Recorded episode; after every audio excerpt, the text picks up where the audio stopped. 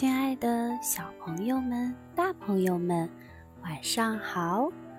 我是积木宝贝的琳达老师。今天我要给小朋友们讲的绘本叫做《谁吃了我的苹果》。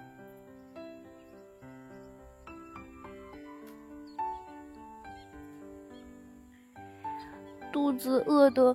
咕噜叫的老鼠，拖着沉重的脚步在森林里走着。哎呀，哎呀，好饿呀！突然发现前面有一棵苹果树，哇，看起来好好吃哦！树枝上。挂着一颗摇摇欲坠的苹果，老鼠好想吃苹果，可是树太高了，它根本爬不上去。咚！这时候，苹果掉了下来，老鼠开心的拍手叫好，它睁大了眼睛。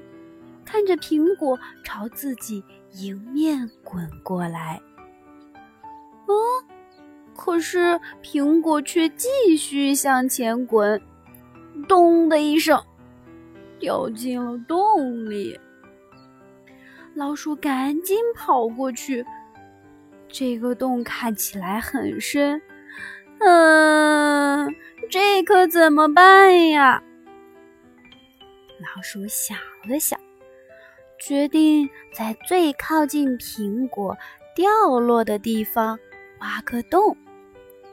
香香甜甜的苹果能做成美味可口的果酱，还有香喷喷的苹果派。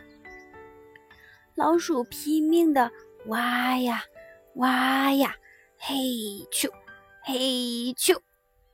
终于来到苹果掉落的洞里，他急忙寻找苹果。咦，苹果在哪里呀？洞里什么都没有。嗯，我一直努力的挖，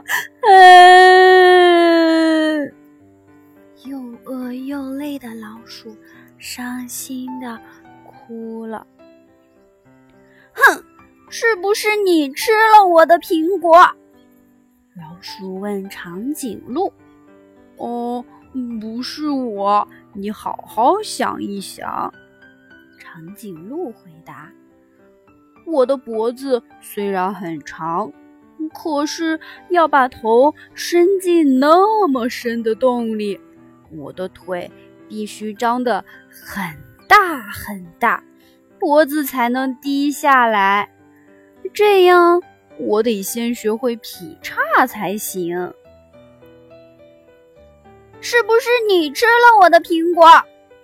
老鼠问鳄鱼。哦，不是我，你好好想一想。鳄鱼回答。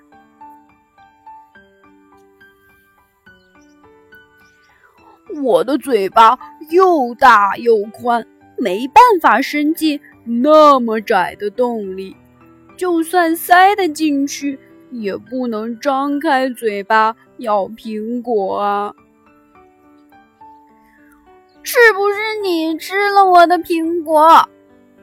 老鼠问蛇。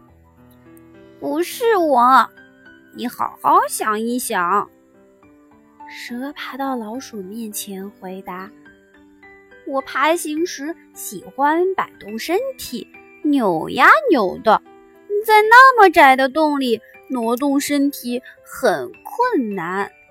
如果我吞下苹果，就会变得胖嘟嘟的，根本爬不出来。是不是你吃了我的苹果？”老鼠问长臂猿：“哦，不是我，不是我，你好好想想。”长臂猿吊在树藤上，摇晃着回答：“我的胳膊虽然很长，却够不到苹果掉落的地方。如果我的胳膊长得能拿出苹果，哎呦，我就得拖着胳膊走路了。”哈哈，是不是你吃了我的苹果？老鼠问丹顶鹤。不是我，你好好想一想。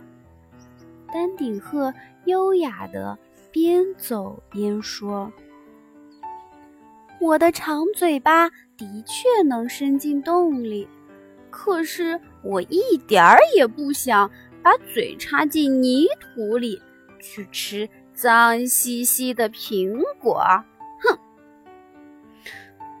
到底是谁吃了我的苹果？老鼠好想知道答案。这时候，有一只小虫慢慢的爬过来。小虫，你身上怎么有苹果的香味？我是住在苹果里的苹果虫啊。那你为什么在这儿呢？苹果突然“咚”的一声掉了，然后呢？发生了什么事儿？苹果滚来滚去，最后停在一个有白色长角的大嘴怪物面前。我吓得差点昏倒。这个大嘴怪物往泥坑大步走去。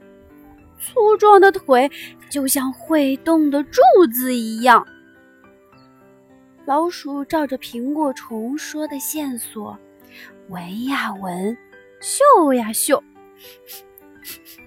循着苹果的香味慢慢前进。结果，它找到一头睡得稀里糊涂的大象。一定是大象吃了我的苹果。老鼠爬到大象身上，抬起像扇子一样的大耳朵，生气的大吼：“是不是你吃了我的苹果？”小朋友们，你们觉得到底是谁吃了小老鼠的苹果呢？好啦。今天的绘本故事到这里就结束了，我们下次再见吧，晚安。